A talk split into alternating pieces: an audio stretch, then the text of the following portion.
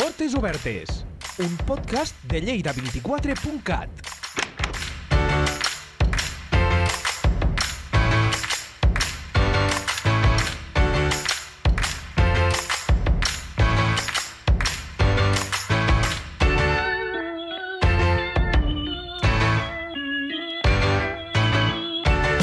L'any 1976, i fruit d'una reivindicació de les famílies lleidatanes, va néixer la primera escola bressol de la ciutat de Lleida. Va ser la de Pardinyes. Progressivament, i sota la direcció de les associacions de veïns de la ciutat, aquest servei es va estendre a tots els barris. Des del 1985, les escoles bressols municipals es gestionen des de la Pairia a través de la Regidoria d'Educació. Actualment Lleida compta amb 18 escoles bressols municipals i per conèixer de prop aquest servei hem agafat l'equip i hem entrat dins d'una d'elles. Avui, jornada de portes obertes a l'Escola Bressol Municipal de Balàfia.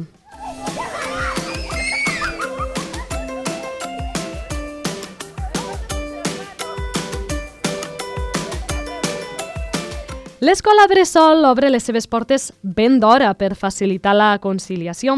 Així, a primera hora, ens atén a la seva aula la Laura Lladós, una de les mestres de l'Escola Bressol Municipal de Balàfia, que ens explica totes les combinacions horàries que s'ofereixen per arrencar aquesta jornada. Tindries la possibilitat de poder fer una espècie d'horari, una estoneta d'acollida, no? per, si, per aquelles famílies que realment necessiten, per temes de conciliació familiar i laboral, no? que necessiten portar els seus fills o filles una miqueteta abans de l'escola, llavors podrien venir de tres quarts de vuit a dos quarts de, de nou. Vale?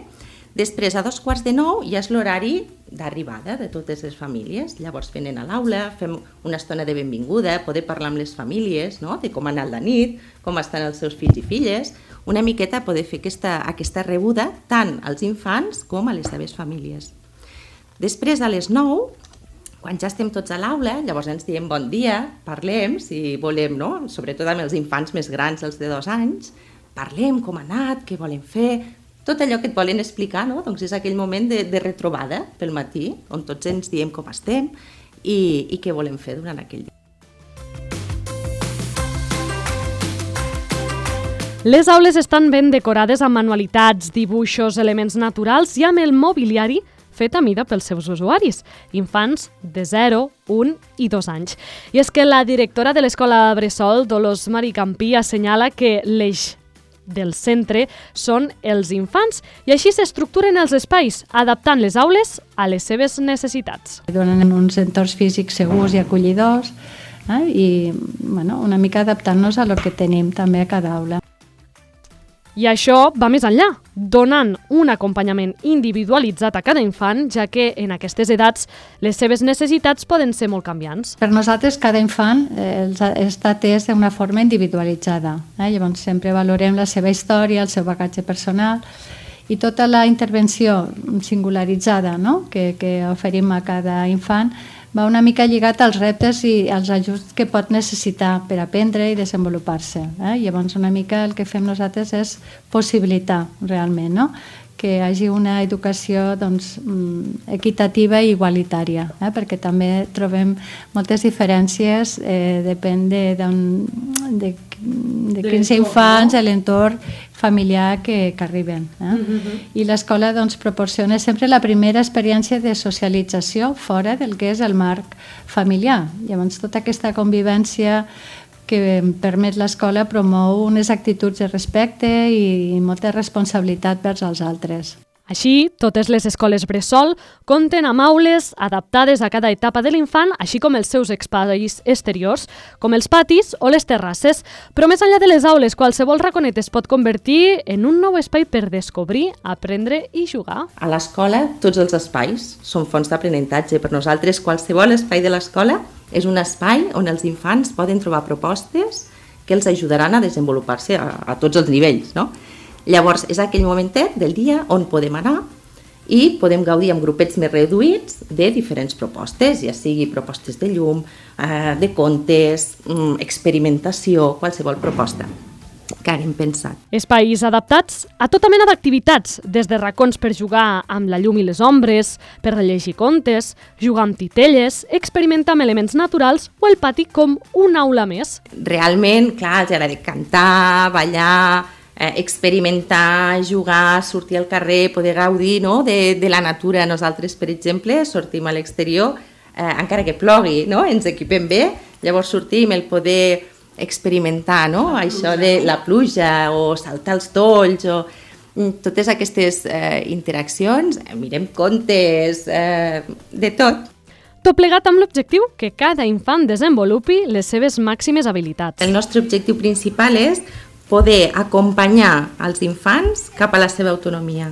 Val? És a dir, és un objectiu molt més ampli, és aconseguir el benestar i la felicitat dels infants que venen a l'escola perquè aquí, clar, els intentem oferir totes aquelles experiències i possibilitats que un altre entorn no els hi pot oferir, no? Aquí trobem coses molt diferents a casa, llavors, clar, és una mica aquest voler acompanyar els infants oferint propostes noves que enriqueixin els seus aprenentatges, que els ofereixin noves possibilitats, perquè al finalitzar l'etapa puguin haver arribat a desenvolupar la seva màxima potencialitat. No? L'infant, tu deies, no? cada un té el seu ritme, doncs dins del ritme de cada infant que hagi pogut assolir la seva màxima potencialitat. Veure l'activitat quotidiana com realment el, el motor, no? el, el que ens marca l'eix de, del que amb les cures que fem i les coses que anem eh, fent, no? activitats de, de la vida diària, com realment és aquí on, on se donen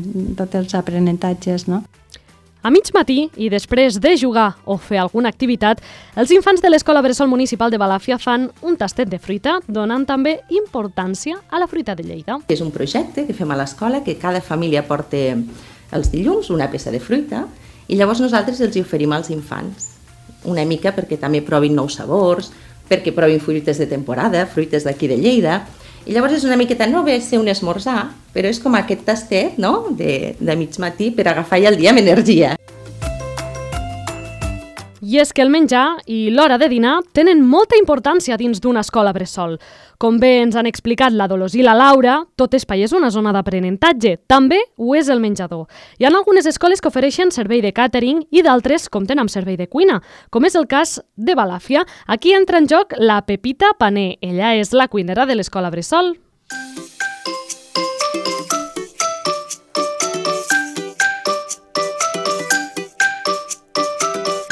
s'encarrega de cuinar els menús que s'encabeixen dins d'una escola bressol, tenint en compte tots els detalls. Primerament, i molt, i molt en compte, es cuinen les dietes específiques, com són les, al·lèrgic, les al·lèrgies i les intoleràncies. Se, sempre s'elaboren a part i el primer per evitar qualsevol contaminació creuada.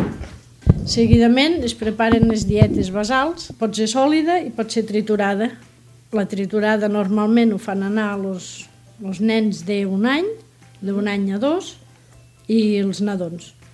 Els nadons eh, van introduint aliments a poc a poc i després se va introduint la proteïna, que és les carns i el peix. Els menús basals estan elaborats amb productes de proximitat, com són totes les carns, les fruites, les verdures, els iogurts i el pa. També servim productes amb garantia ecològica, dos cops per setmana, quan oferim, és, oferim pasta, arròs, llegums i verdures. I a més és l'oli d'oliva i la fruita, que són productes de producció integrada.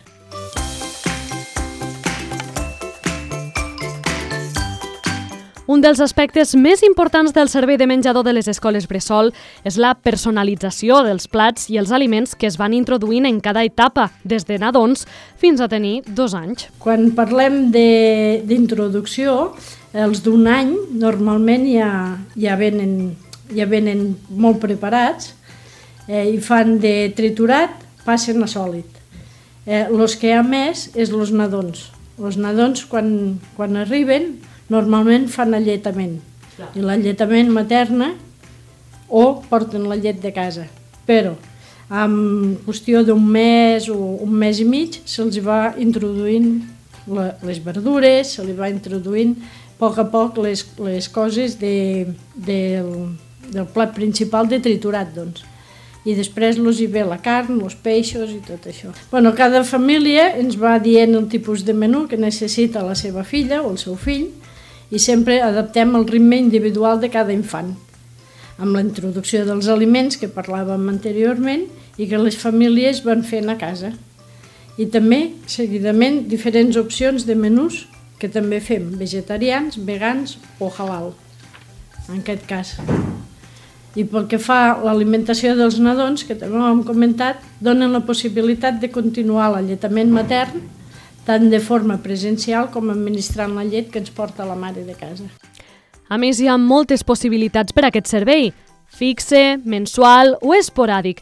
Estri l'opció que estri, la Pepita i totes les seves companyes de cuina i menjador de les escoles bressols municipals vetllaran perquè l'hora de dinar sigui també una experiència de profit pels infants. Podem destacar sobretot l'autonomia que van adquirint a l'hora dels àpats, l'ajuda els hàbits d'higiene saludables, aprenen a estar ben asseguts, a respectar els estris, els companys de la taula, a utilitzar correctament els coberts, a mastegar els aliments i a expressar el que volen, que els que els agrada, el que no els agrada, a col·laborar, a desar estris que han utilitzat, bueno, etc etc i a posar el seu pitet a la motxilla, adequar el seu comportament a l'hora de descansar després de dinar aprenentatge, crear hàbits, afrontar nous sabors, textures... Per la Pepita, tot això s'ha d'aconseguir sense perdre el principal objectiu, fer del menjar un gaudi. Es prioritza que l'infant, quan estigui davant del plat, gaudeixi i que la varietat dels menús li comporti un aprenentatge de sabors i textures i que a l'hora de, de l'acció d'alimentar-se sigui molt plaent, que no li sigui per ell una obligació, sinó una devoció és molt important. I és que per la directora, la Dolors, jugar és l'eina principal que s'utilitza en aquests equipaments. Mira, totes les escoles eh, sempre considerem el joc de l'infant com el motor d'aprenentatge, d'acord? I el vetllar per respectar els ritmes i els interessos de cada infant ho tenim claríssim dintre de totes les escoles.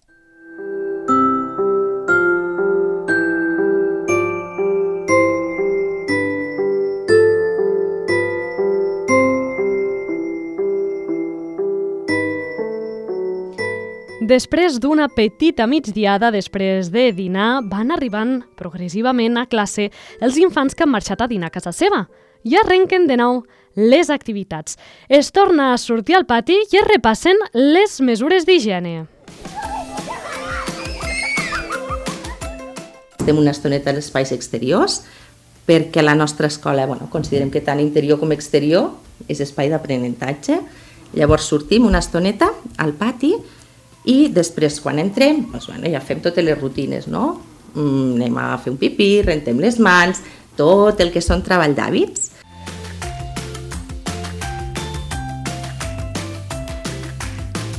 Les sortides als espais exteriors no tots els dies es limiten a sortir al pati. Els infants també fan visites al Parc de la Mitjana o van de museu, passejant-se, per exemple, pel Centre d'Art La Panera. Hi ha projectes comuns no? en totes les escoles com poden ser doncs, eh, més les activitats que fem cara en fora, com conèixer els espais naturals i culturals de la ciutat, no? Mm, com pot ser doncs, eh, anar a fer activitats per visitar la Panera no? I, i portar projectes també... Amb el Centre d'Art, no? Ah, sí, al Centre d'Art La Panera, mm, visitar-la i després portar alguna, algun tipus de, de treball, per, de proposta de treball a les escoles, visitar el Museu de l'Aigua o, per exemple, sortir a la mitjana amb els infants o a l'Arborètum. Eh?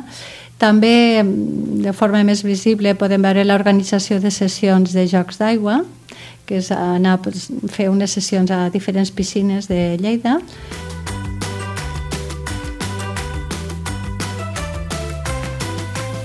Va arribar en el final de la jornada i les famílies disposen de 30 minuts des de quarts de 5 de la tarda per arribar recollir els seus fills i conèixer el que han treballat els petits a l'aula, la seva evolució, com s'han portat a classe... Les famílies tenen aquesta com una mitja horeta, de 4 a dos quarts de 5, per venir a buscar els seus infants i és una mitja horeta que ens ajuda molt perquè així podem dedicar tota l'estona que faci falta a parlar amb les famílies que venen a buscar els seus fills i filles no? i explicar com ha anat el dia, què hem après, quines relacions hi ha hagut, quines anècdotes i d'aquesta manera doncs, bueno, podem fer com la, la despedida, no? el, el dir-nos fins al dia següent. De fet, les famílies juguen un paper molt important en les escoles bressol municipal i des del servei conviden a les mares, als pares, als germans i germanes a sumar-se a les activitats i projectes que emprenen els equipaments juntament amb els seus petits i rialles usuaris. Nosaltres tanquem per avui les portes. Esperem que us hagi agradat aquesta visita a una escola bressol municipal. Ens retrobem la propera setmana en una nova jornada de portes obertes.